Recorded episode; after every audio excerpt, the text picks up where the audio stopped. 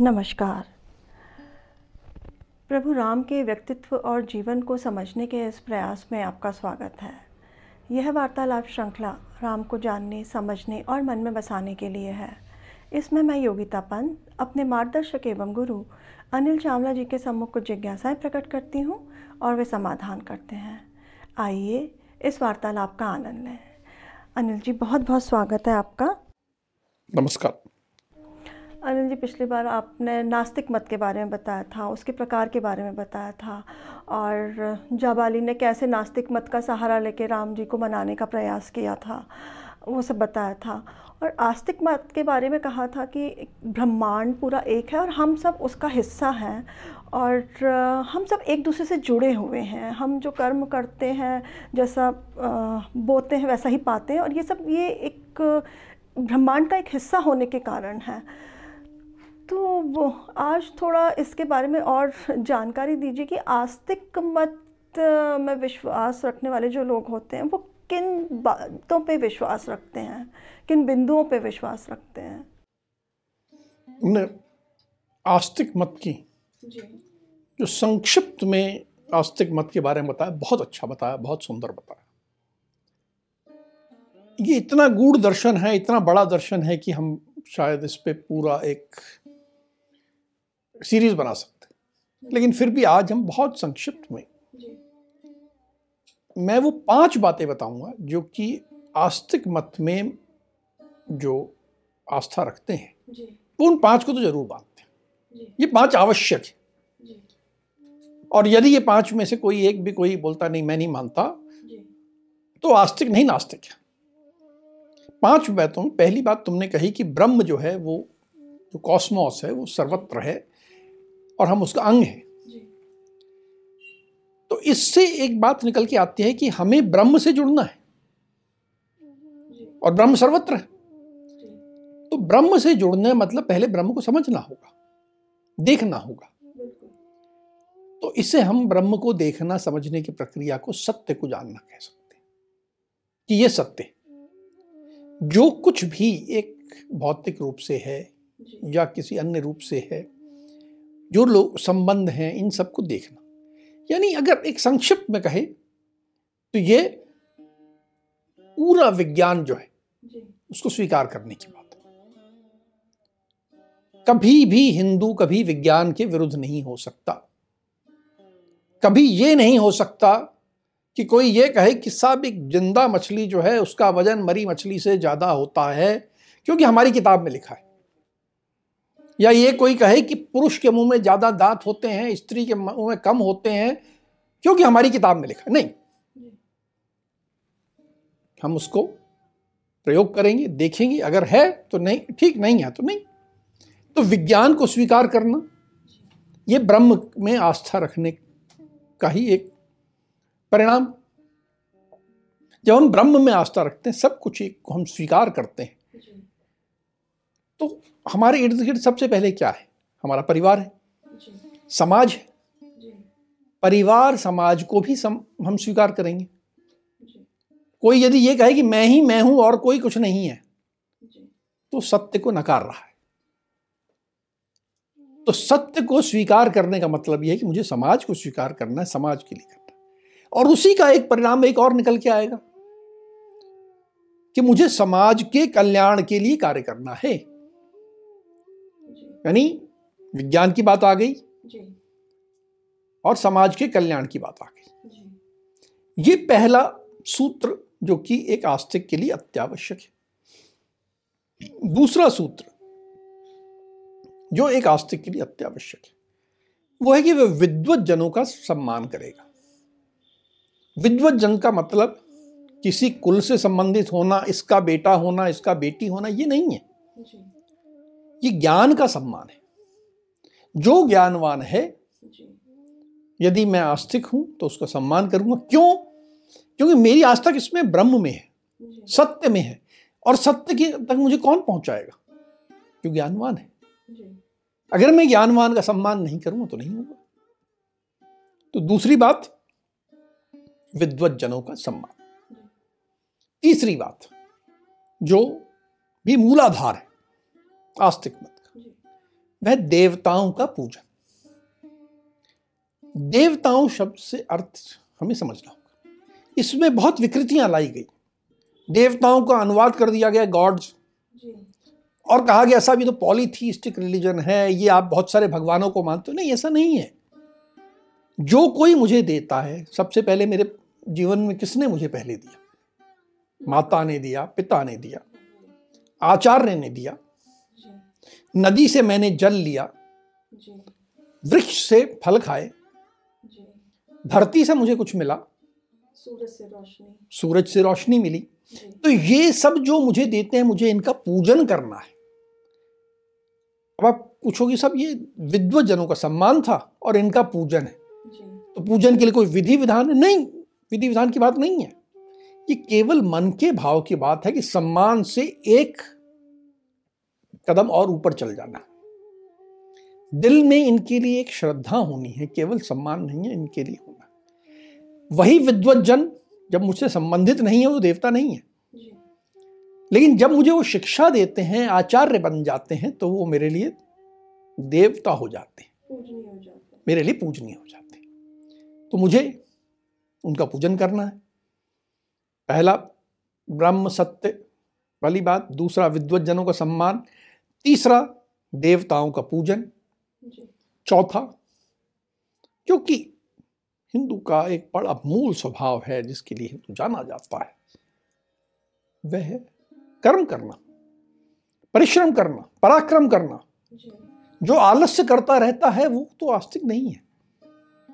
आलस्य करता रहे बोले मेरे भाग्य से सब हो जाएगा और प्रभु सब कर देंगे। नहीं ये आदमी तो आस्तिक है ही नहीं।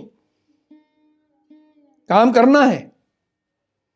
कर्म तो करना ही होगा और पूरा ज़ोर लगा के करना होगा।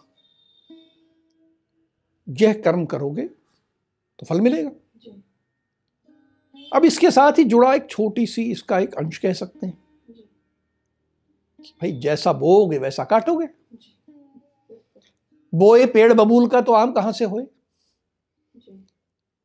अगर मैं अच्छे कर्म करूँगा तो मुझे अच्छे फल मिलेंगे। अगर मैं दया प्रेम सब और फैलाऊँगा तो ये ब्रह्म जो है ये पूरा जो कॉस्मोस है मुझे प्रेम देगा दया देगा मुझ पर कृपा करेगा। मैं इसका अंग हूँ। मैं इसमें कुछ बो रहा हूँ और इससे कुछ ले रहा हूँ। तो मुझे परिश्रम भी करना है। साथ में ऐसा बोना है कि मुझे फ़सल अच्छी मिले। फ़सल किसकी? जो मुझे जीवन में मिलना है। मैं प्रेम बांटूँगा तो मुझे प्रेम मिलेगा। अगर मैं ईर्ष्या ही करता रहूँगा तो मुझे ईर्ष्या मिलेगी। मुझे प्रेम और दया और करुणा के भाव मन में रखूँगा तो वैसे मुझे मिलते रहेंगे। ये चौथा सिद्धांत आया। और पांचवा जो एक वास्तव में जिसमें कि कहीं ना कहीं रामायण में भी सार पंथ में आएगा। वे यह कि यदि मैं धर्म के पथ पे चल रहा हूँ यदि मैं ब्रह्म के मार्ग पर चल रहा हूँ तो मेरी रक्षा यही धर्म करेगा यही ब्रह्म करेगा। जीवन में कभी कभी ऐसी परिस्थिति आएँगी जबकि पूरा अंधेरा छा जाएगा। लगेगा कुछ नहीं हो सकता। और उस समय ऐसा होता है कि अचानक कहीं से भी कोई मदद आ जाती है।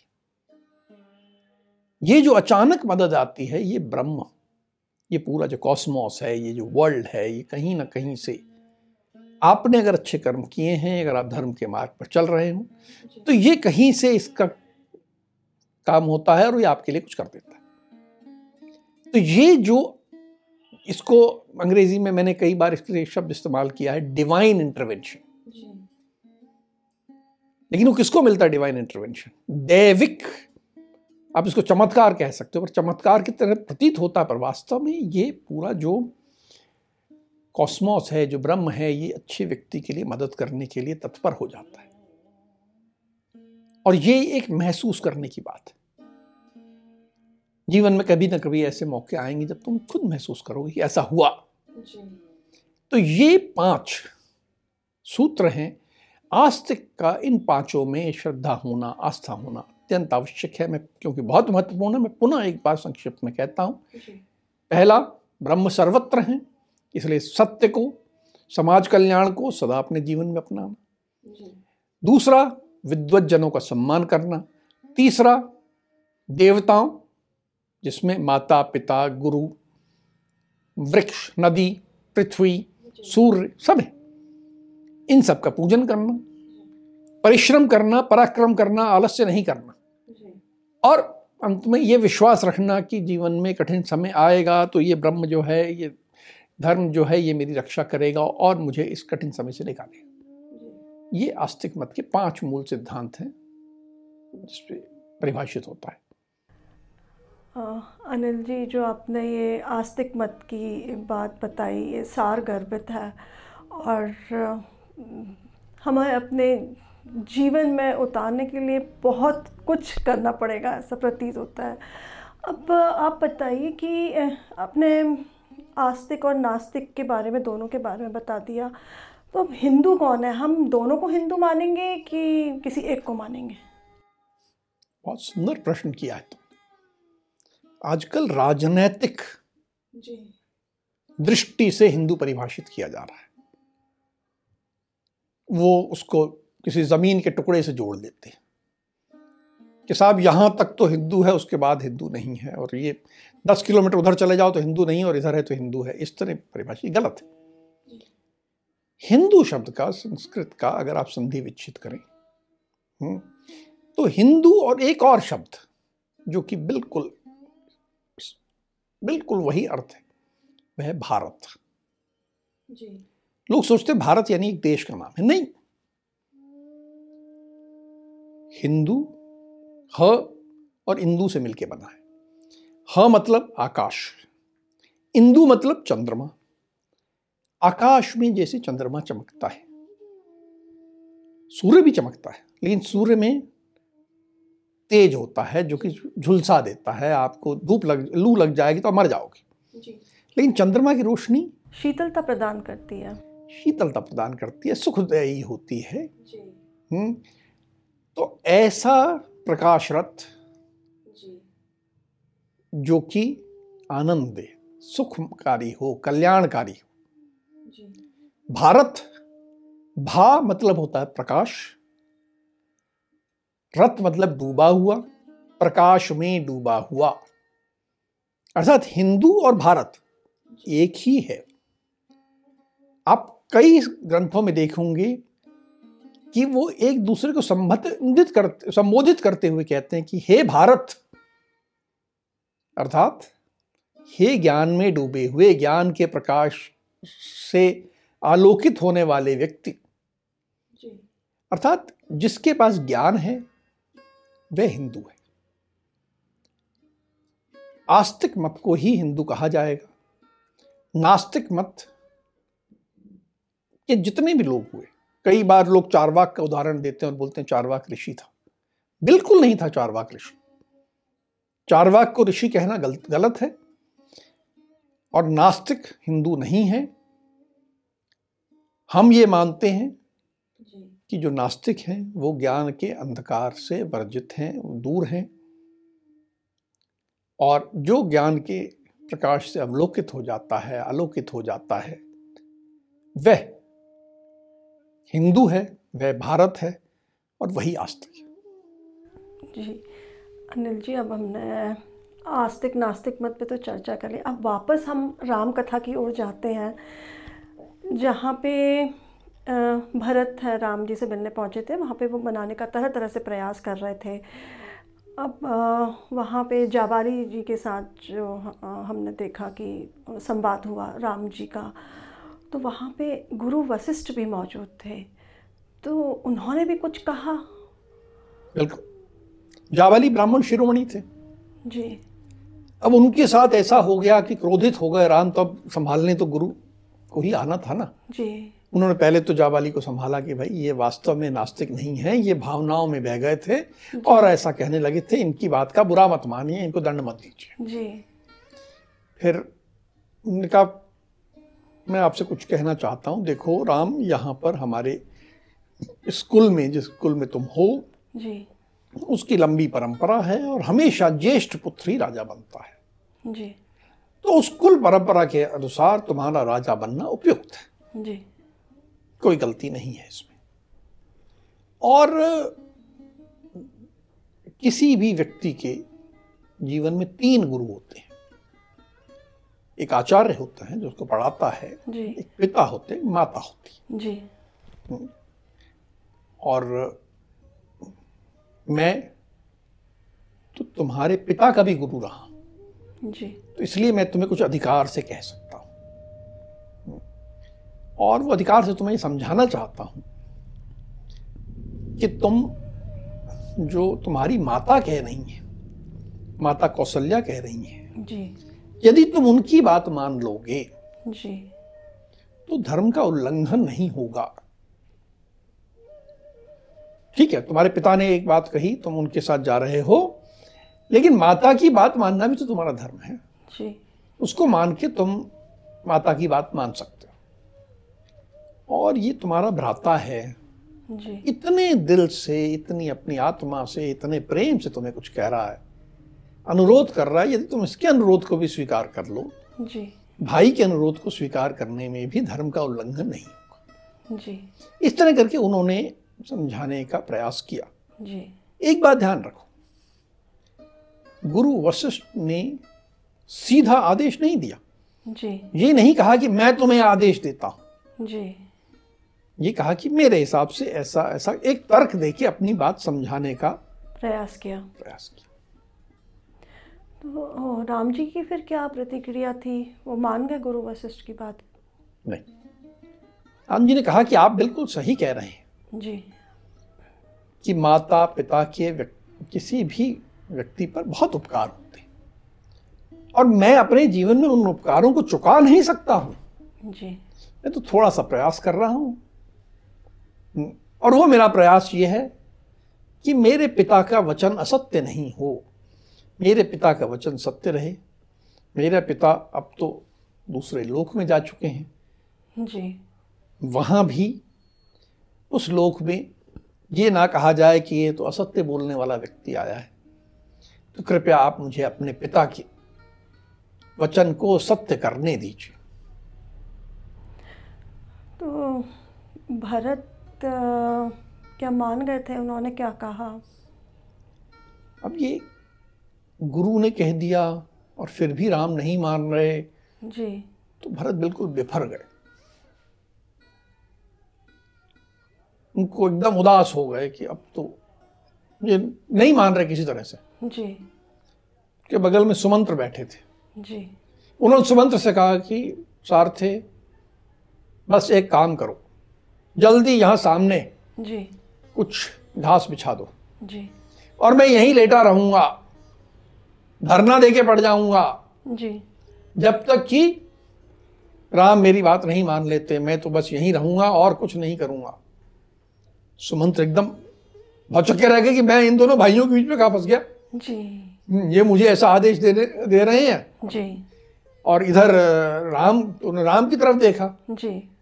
तो भरत को लगा कि ये सुमंत्र शायद मेरी बात नहीं मानेगा। जी। तो खुद उठे उन्होंने घास बिछाई और उस पर धरना देके बैठ गए। ये धरना देने का क्या प्रभाव पड़ा राम जी के ऊपर? राम ने भरत को समझाया कि भाई ऐसे धरना देना और अपनी बात मनवाना। जी। हाँ कई बार ब्राह्मण लोग ऐसा करते हैं। जी।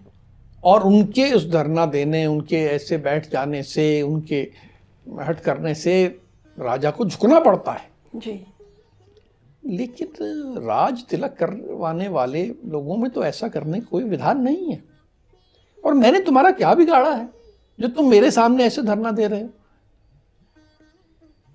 पिता के वचन को तुम भी निभाओ मैं भी निभाऊं। जी।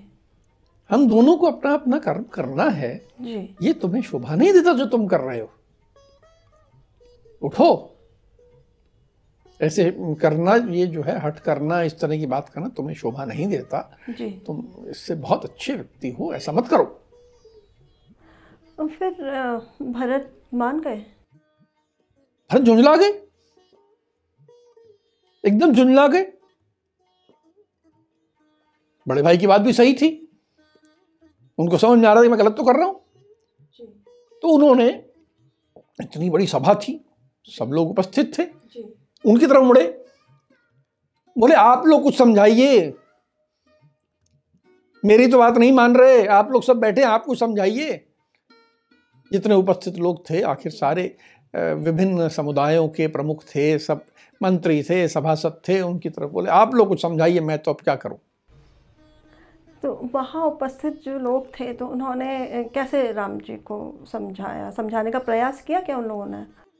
उन्होंने सब सुन रहे थे दोनों तरफ़ की बात। जी। और कहीं ना कहीं एक स्वतंत्र दृष्टि से देख रहे थे। जी। तो उन्होंने भरत को कहा कि हाँ हमने आपकी सारी बात सुनी है। हम आप ही के साथ अयोध्या से चल के आए हैं यहाँ तक। जी। आप अच्छा कह रहे हो ठीक कह रहे हो आपकी भावनाएँ बहुत अच्छी हैं। लेकिन दूसरी ओर राम भी तो धर्म के पथ पे चल रहे हैं। राम भी जो कुछ कह रहे हैं उसमें भी कुछ सार है। ये अपने पिता की बात को सत्य करना चाह रहे हैं तो वो भी सत्य है। इसलिए हम तो राम को अब लौटाने के लिए लौटने के लिए कह दें राज्याभिषेक के लिए कह दें ये हम तो नहीं कर सकते। अर्थात जो लोग उनके साथ भरत के साथ आए थे राम जी को लेने के लिए। राम जी को लेने के लिए वे ही पीछे हट गए। कि नहीं अब तो नहीं हो। भरत तो अब अकेले पड़ गए एक तरफ़ से क्योंकि वो जो उनके साथ लोग आए थे वो भी पीछे हट गए। तो भरत जी की क्या प्रतिक्रिया थी? देखिए बहुत भावुक व्यक्ति बहुत भावुक। उन्होंने कहा देखिए जो भी हम्म, हुआ आप लोग कहते हैं मेरी माता ने ठीक किया मेरा उसमें कोई सम्मति नहीं थी मैं सहमत नहीं था मैं चाहता भी नहीं हूँ। लेकिन मेरी माता है आप लोग कह रहे हैं तो ठीक ही होगा। मेरे पिता ने जो किया मुझे वो भी आलोचना करने का अधिकार नहीं है। वो भी ठीक है।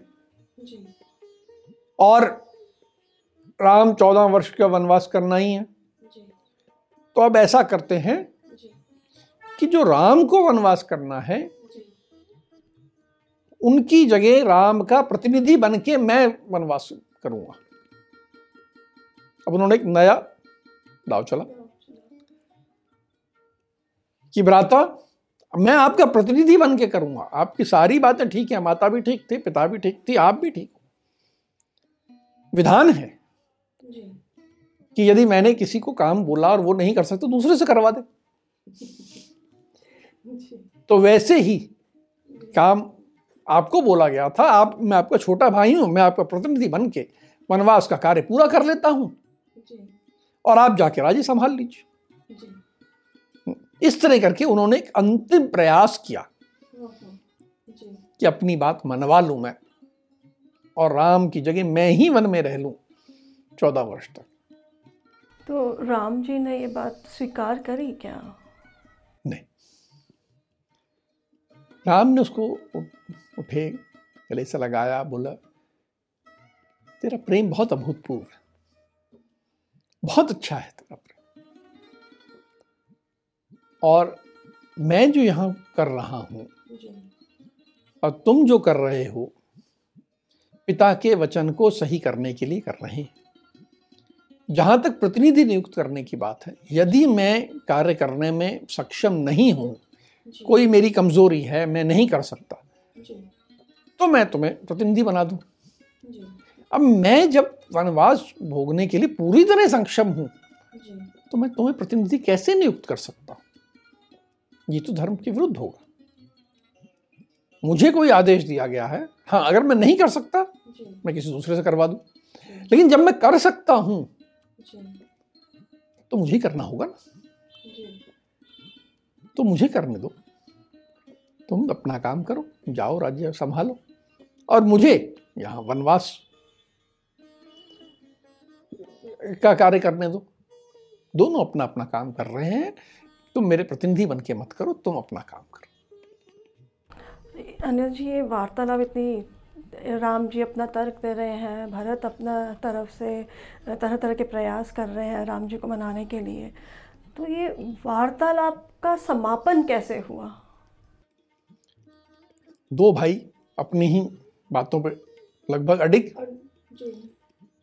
लेकिन वहाँ पर हम्म, बहुत से ऋषि मुनि उपस्थित थे। कुछ तो वहीं आसपास रहते थे वो लोग आ गए थे। कुछ ऋषि जो दूसरे लोकों में थे वो भी वहाँ आए थे अदृश्य रूप से। और वहाँ ये वार्तालाप सुन रहे थे कि दो भाई आपस में कितने प्रेम से वार्तालाप चर्चा कर रहे हैं कितना एक दूसरे के प्रति प्रेम है आग्रह कर रहे हैं दोनों में किसी को कोई लालच नहीं है। जी। और कितना प्रेम कितना समर्पण कितना बस देने के लिए तैयार हैं ये तो साक्षात देवता है। ऐसे देवताओं के इस वार्तालाप को सुनने सब आ गए थे। और उनमें कुछ ऋषि ऐसे भी थे जो ये जानते थे कि जो ये राम वन में जा रहे हैं यह एक दैविक योजना का अंग है। ये देवों की इच्छा है कि राम वन में जाएँ। तो इसलिए अब ऋषियों ने बात संभाली। उन्होंने भरत से कहा कि देखो, तुमने बहुत अच्छा प्रयास किया है, तुम्हारी भावनाओं को हम सम्मान करते हैं, लेकिन राम जो है धर्म के पथ पर चल रहे हैं। वे अपने पिता के वचन को सत्य करने के लिए जा रहे हैं। उनके पिता को अगले लोक में भी इसके कारण सम्मान मिलेगा। और तुमने जो विनयशीलता दिखाई है, तुमने जो प्रेम दिखाया है, हम सब उसका आदर करते हैं। पर अब उचित ये होगा कि तुम अपने बड़े भ्राता की बात मान लो और तुम जो है वापस लौट जाओ पर भरत तो मानने को तैयार नहीं थे जी। वो पुनः कहने लगे कि हे भ्राता मैं ये साम्राज्य संभालने के योग्य नहीं हूँ। आप ही संभाल सकते हैं इसे। आप कृपया ये सारी बातें एक तरफ़ लेकिन आपको अयोध्या संभालना ही होगा। जी। तो राम ने समझाया। इस बार राम ने तर्क का सहारा नहीं लिया। प्रेम का सहारा लिया। उन्होंने राम को ने उठे और भरत को गले से लगाया। उसको हम्म, अपनी गोद में बिठाया। और बोले मेरे प्रिय भरत तू बहुत विनयशील है।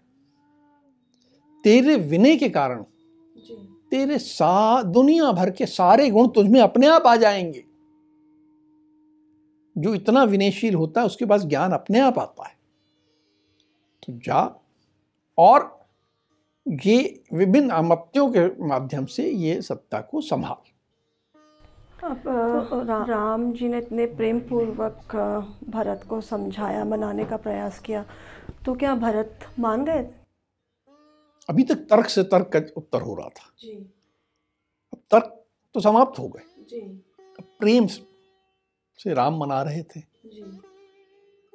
और जब प्रेम होता है तो तर्क नहीं होता जी। अब भरत ने भी जी। वैसे ही प्रेम का सहारा लिया वे उठे उसने अपने सेवक को बोला कि जाओ मेरे सामान में से ये दो पादुकाएँ हैं वो ले आओ। स्वर्ण जड़ित पादुकाएँ हैं जिनके ऊपर सोना चढ़ा हुआ है बहुत खूबसूरत है। तो हमने समझे ये क्या हो रहा है? हम्म तो दोनों पादुकाएँ आ गई। जी। जब पादुकाएँ आ गई स्वर्ण जड़ित तो उन्होंने कहा भ्राता बाप बस एक मेरी प्रार्थना स्वीकार कर तो बोलो। ये पादुकाएँ आप एक बार अपने पाँव में पहन लीजिए और पहन के फिर उतार के मुझे दे दीजिए। आज के बाद हम्म, जब तक आप नहीं आते इन चरण पादुकाओं को मैं सिंहासन पर रखूँगा और यहाँ से भी इनको गजराज के मस्तक पर रख के छत्र लगा के लेके जाऊँगा। आज से अयोध्या का सम कि यही सम्राट हैं ये चरण पादुकाएँ आपकी। और मैं अयोध्या के बाहर एक छोटा सा वन है नंदीग्राम। मैं वहाँ पर आप ही की तरह जटा धारण करके वलकल पहन के रहूँगा और इन पादुकाओं को अपने ऊपर मान के अयोध्या का काम भी देखूँगा सब देखूँगा लेकिन अयोध्या के सिंहासन पे ये पादुकाएँ रहेंगी आपकी और मैं वन में रहूँगा। अब आप इस बात को मना मत करिएगा। अब आपको ये बात तो माननी पड़ेगी मेरी। अब जब भरत ने ये कहा तो राम ने उत्तर हो गए। अब तो कोई बात ही नहीं थी उन्होंने ऐसी बात कह दी थी। तो राम ने भरत को गले से लगाया। बोले ठीक है ये बात मुझे स्वीकार तुम जाओ और अयोध्या का कामकाज राज्य संभालो। बस एक बात का ध्यान रखना। इस चौदह वर्ष में माता कैकेयी के प्रति मन में कोई दुर्भावना ना रखना। उनका पूरा सम्मान करना। अब ये देखिए राम का बड़प्पन देखिए।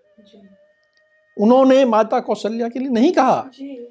उन्होंने कुछ और नहीं कहा बस इतना कहा कि इस चौदह वर्ष में तुम माता कैकेयी का ध्यान रखना। क्योंकि उनको आशंका थी कि इन भरत के मन में कुछ ऐसी कटुता है जिससे वह अपनी माता के प्रति कुछ गलत कर सकता है। नहीं, ये मत करना। और देखिए, राम का ये कि आपके मन से नेगेटिविटी किसी का बुरा करने का भाव निकाल देना। जीवन में यदि ऊपर उठना है तो पहले मन में ये पॉजिटिविटी रखो कि मुझे किसी का अच्छा करना है भला करना है वो तो ठीक है। राज्य चलाना है ये ठीक है। कि इसका बुरा करना है तो सारा ध्यान उधर केंद्रित हो जाएगा। राम ने कहा नहीं। अपने मन से ये भाव निकाल के तुम जाओ मुझे और तुमसे कुछ नहीं कहना। चौदह वर्ष बाद मैं आऊँगा और फिर हम मिलेंगे। और ऐसा करके उन्होंने भरत को विदा किया। भरत ने वो चरण पादुकाएँ ली। उनको गजराज के मस्तक पर रखा ऊपर छत्र लगाया और इस प्रकार वे वापस अयोध्या के लिए उन्होंने प्रस्थान किया। वे वहाँ पर ध्यान रहे एक रात रुके थे तो उससे पहले दिन पहुँचे थे और अगले दिन लगभग प्रातः से थोड़ा सा आगे मतलब दोपहर के पहले अपराह्न के पहले वहाँ से निकल लिए। तो कुछ घंटे एक रात और कुछ घंटे एक दिन और कुछ घंटे दूसरे दिन रुके। पर उसके बीच में जो चर्चा हुई वह वास्तव में ऐतिहासिक है समझने योग्य है और बहुत प्रेरणादायी अनिल जी आपने बिल्कुल सही बात बताई कि ये प्रेरणादायी है हम सब के लिए और बहुत ही भावुक करने वाली है और जो दोनों भाइयों का प्रेम है वो देखने योग्य है। अब हम आज की चर्चा को यहीं विराम देते हैं। अगली कड़ी में राम के जीवन से जुड़े कुछ अनछुए पहलुओं के साथ हम दोनों फिर उपस्थित होंगे। राम राम। राम राम।